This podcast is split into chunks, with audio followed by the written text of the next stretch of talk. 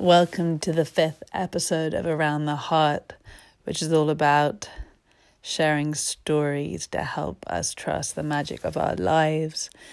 This is going to be another story for those people uh, with insomnia struggling to sleep.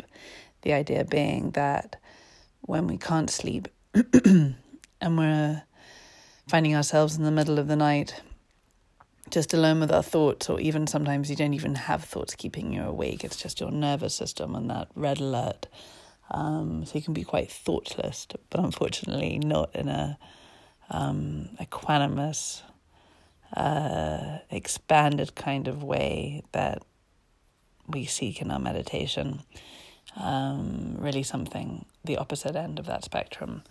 And so the idea being that maybe, just maybe, that if you were to listen to this story, one of these stories, um, you don't feel so alone. And I've had uh, chronic insomnia on and off, pretty much on for the last seven years, um, and with, with moments of interludes. And so I absolutely don't um, make any. Uh, assurance to you that this is going to help you fall asleep or stay asleep. Um, I respect insomnia deeply as a um, pretty powerful teacher. And I think I imagine it's individual to us all. All I can say for me from the insomnia um, as a very um, sort of red alert of where I've drifted from what I know to be true. Um, and unfortunately, I think the more that you, the longer that if you have been having insomnia, there is a thing that then it does affect your biochemistry, and then you, you know, you do have to sort of also work to rebalance your body. Um, but so I'm really, I'm not making any promises of like this is going to heal your insomnia. You know, there are so many amazing people doing extraordinary work to help one's nervous system settle again and really just follow your own your own sense of what's going to support you. This is literally to support those who can't sleep and who are feeling alone. And there's just a sense of wow, hearing a voice, and it just helps something in us settle. So, this is a story for you guys. Thank you so much for listening. Uh, if you know anyone who is struggling with their sleep, please share with them. Um, the essence of any story I share um, in the future, we're going to be We've got some really exciting conversations coming up with amazing people, and it's all about um, learning to trust in the magic of our lives. I'm going to be in future episodes coming up, really sharing like what does that even mean, really breaking it down. What does it mean that we have magic in our lives? um, what is magic? What can we start trusting? Um, and what does it mean to trust our heart? What does it mean to trust the signs in our life? What does it mean to what? It, and also, what can we do when we when we don't even know what our heart is saying to us? Um, so, what are the tools and techniques we can learn or or, or reach out um, to use? to help us find our way again. So this is all what this podcast is going to be about as it as it grows and expands and blooms. And I really appreciate you listening. Yeah, please do share with anyone you think you might like. Um, and if you're having problems sleeping, you know, um, the two things, only two things I can say, and this what I know to be true. One, Nietzsche, Buddha said that everything is impermanent. It's true. Even if you're in the chronic, chronic phases, everything is impermanent. And the way we can make, I think, that impermanence even quicker, um, just try as much as you can, trust yourself. Um, and the second thing, that the insomnia is there to, to, to bring our attention to something, something that's got out of, out of whack. Um, and uh, yeah, I, am not going to say it's a beautiful in that way. Wow, we can be so grateful and it's so beautiful. It's pretty brutal and it's um, it can make you feel so lonely and just you know, not sleeping's horrible. Um, but human beings are amazing and can do incredible things. So even if you're not sleeping, um, doesn't mean you can never sleep again. So anyway. I really respect your path and I really hope you find yourself back on a path that means you're experiencing deep sleep again. And till then, here's a story for you. It's called A Rose and a Sunflower. Roses and sunflowers do not usually go together. Roses love to stay close, side by side, whilst the sunflowers like rising tall to wave in the wind, no friends needed. One day, a garden keeper decided to drop some rose seeds and sunflower seeds side by side, curious to see what they would look like next to one another. The redness of the rose, the yellowness of the sunflower, would they clash or complement each other? Now, out of these seeds came a rose called Herbert. Herbert is a very sensitive soul, and though a male rose, he loves to talk to the female roses and see what, what's the thought of the day. He likes the ease with which they talk amongst themselves, their smells, their laughter, and the way they leap from subject to subject. Herbert's other love is petal surfing. The rules of petal surfing are simple. Rule number one, don't turn back. Rule number two, there is no rule number two. Rule number one says it all. You see, once you've started petal surfing, you better see it through. Or, oh, oh boy, the other roses aren't going to let you live it down. Typically, Petal surfing will only take place on the days when the wind blows at its most ferocious, on days when the rain slaps the ground and when the sun retreats so far away you wonder if it will ever come back. And as the wind roars, the roses huddle together safe for a few moments in their groups, refusing to let the others know how their stems shake, laughing that the wind is indeed strong, but of course it could be stronger and then the first rose goes flash. The rose will open its petals to the wind. The thrill is exhilarating. Soon, another rose spreads out his petals like a fan, allowing the wind to slice through them, intoxicated by the knowledge that for this moment their life dances so close to death.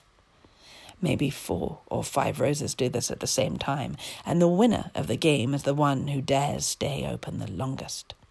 Herbert, or Herb, as his friends call him, has never won a game of petal surfing. Something always seems to pull him back. Unlike Ronald, who's had so many petals ripped off that he only has his, that he only has his bud left. Why do you stay so long, Ronald? Herbert asked one day. Why do you stay so long, even when all your petals have just been ripped off? Just living the dream, man, Ronald muttered in response. What dream? Herbert asked. Freedom, man. Freedom, Herb replied, slightly bewildered. From what? But Ronald didn't reply, and Herb didn't ask again, scared to look stupid in front of such a praised rose. So he smiled in what he hoped was a wise manner, and then promptly changed the subject. On other days, Herb just liked to stare at the sunflowers. He noticed their bright yellow petals with their big buds all exposed, not hidden like a rose's. He liked the daringness of it. He thought them open natured. But of course, this is a mistake all roses make. For though sunflowers expose their buds to all, their real hearts are revealed to only a few. For sunflowers are shy creatures, and the thought of letting anyone too close scares them more than a rose can guess. But to Herb, the sunflowers looked incredibly alluring and independent, so tall, and at the same time just ever so slightly alone as well. For what other flower can grow as tall as a sunflower? To him, their lives seemed to be one giant petal surfing competition, one too often lost. For frequently Herb would wake some mornings to find yet another sunflower flattened against the soil, too old or weak to withstand the night's wind.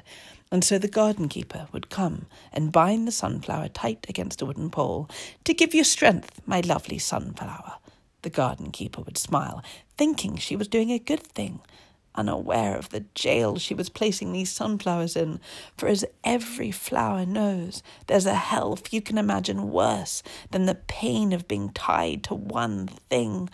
For even to be flattened for a while, for as every sunflower knows, all things, no matter what things they are, are only for a while. It's to experience something different. It's to learn of a way not yet lived not yet known. One morning, Herb awoke to the sound of a sobbing sunflower who'd just been tied up by the garden keeper. She looked so sad. Herbert wished he could do something to help.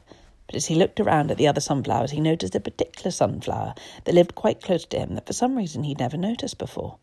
That's odd. Hello, he said. The sunflower turned around. She smiled at seeing that a rose was saying hello, for the truth was she'd never even noticed that there were a bed of roses so close to her. Hi, she said back. How are you?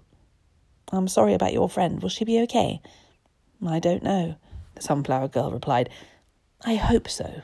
And with that, a big smile broke across her face, which made her beam back at her. My name is Herbert, or you may call me Herb, Herb said, bowing his head in greeting. My name's Lucy, replied the sunflower, and from that moment on, Herb and Lucy became very good friends indeed. Such good friends that Herb forgot all about petal surfing, keen to spend as much time with Lucy as possible.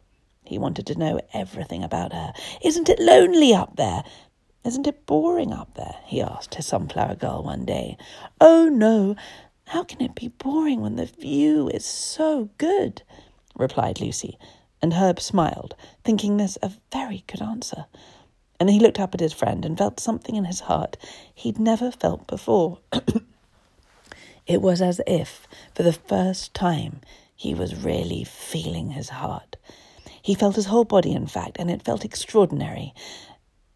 But it felt so great, he didn't know quite know how to tell Lucy. It might scare her away, he thought, so instead he said nothing at all. Then one day the garden keeper walked over, and seeing how beautiful the sunflowers and roses had become, she smiled and said, Tomorrow you'll all be going on a trip. For every now and again the garden keeper would give some of her flowers away to friends. To human homes, squealed Lucy with excitement. Oh, Herb, we're being taken to human homes. What an adventure! Perhaps forgetting all about the adventure that was beginning to blossom between her and her rose. Herb tried to look happy when the truth was there was a great ache in his heart, so painful he didn't know if he could even breathe. He looked up at his beautiful sunflower girl and wondered how he'd be able to spend one day without her. How could he express this to her? But now it was too late, as tomorrow they'd be separated, and Lucy would never know how he felt about her. Herb's eyebrows furrowed, and the gaze of his eyes sunk to the earth below in a way that happens when your thoughts swell and you wonder about a million things, all connected to just the one thing that you are thinking so deeply about. Pretty selfish to have so many thoughts and not at least share one of them with an old friend. Ronald nudged Herb with a kind smile in his eyes. Oh, Ronald, Herbert replied, it's Lucy. Tomorrow we'll be separated, and I will never see her again. And and you love her. Herbert's old friend with the one petal finished finished the heart-sick roses sentence for him, but it was clear to all the other roses what had been growing between the sunflower and the rose. And then her, Ronald said something, and it made something in Herbert ping, and his petals unfold like a sunflower's. And it was this Herb, if you don't say what you want to say now, when are you going to say it? And in that moment, Herb knew that his friend was right, and so he turned to the beautiful sunflower girl and he called up at her, Lucy! He called, Lucy! Yes, Herb. And for a second, Herb could have sworn that he saw a look of sadness gallop across his friend's eyes. But Lucy blinked so quickly he wasn't sure if he was imagining it. But he hadn't. The sadness had been there, but being of a sunflower disposition, Lucy had pulled herself together before Herb could see what she was feeling. For Lucy had suddenly stopped making all her plans for tomorrow to realize what she felt today that she loved Herbert, that the rose beside her was the rose she wanted to be with for all her days. Lucy, I. And for a second of a second, Herb almost stopped, feeling doubts whining in his belly. But he swallowed, took a deep breath, and then looking up at Lucy, told her that he loved her, that she was his sunflower girl, and she made him happier than even petal surfing did. When he finished, Lucy stopped and looked at her rose, his face open and a little nervous, and she smiled, and in that smile, Herb knew. He knew that his sunflower girl loved him, and then they started a conversation that felt as if it had been waiting to begin since they'd first met. They spoke rapidly and in hushed tones throughout the night, sometimes giggling at others, groaning at their own silliness and shyness. Late Into the night, the garden keeper woke. Something's happening, she said to herself as she stepped out of bed and pottered over to her window, pulling back the curtain, peering out into the black of the night to look at her wild, large garden. Whereupon her mouth fell open and her hand came to her heart. For there in her garden it looked as if the sun were rising in her flower bed where the roses and sunflowers lived. For at that line, right that separated them, two different flowers had become entwined as if to appear as one. The redness of the rose, the yellowness of the sunflower coming together to create a glow so brilliant that it looked as if the sun was rising right there in the garden keeper's garden. In that moment, the garden keeper realized that she'd never be able to cut down these flowers and separate them. And so she left them next to one another for the rest of their lives, and Herbert and his sunflower girl grew old together. And people would come to the garden keeper's garden to come and look at the flowers that made a little garden look as if the sun was always rising and never setting. In fact, I feel like a trip right there now.